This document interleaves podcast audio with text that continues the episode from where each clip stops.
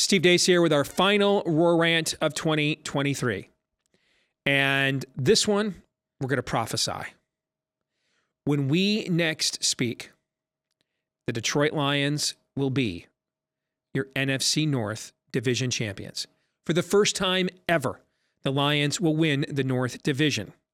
For the first time in over, well, in exactly actually 30 years, the Detroit Lions will be a division champion. That's the longest division title drought in all of American team sports, and it's coming to an end. I know everybody's gripping after the loss to the Bears, and I, you know, I, I kind of feel like we were owed that given the way we came back. You know, almost a historic level of comeback against them a few weeks ago. But the schedule favors Detroit.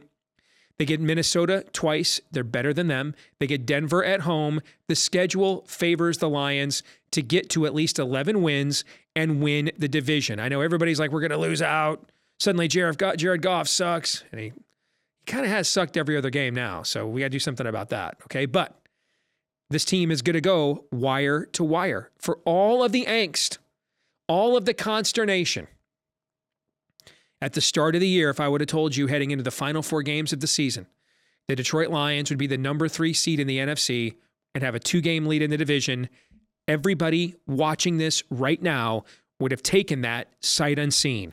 That's exactly where the Detroit Lions are. So the division title beckons. The first ever home playoff game at Ford Field, if you can believe it, the stadium opened 20 years ago. And now, finally, the first home playoff game at Ford Field beckons. History beckons. It's happening. Book it. In fact, I'm going the full Joe Namath. I guarantee it. Merry Christmas and Happy New Year.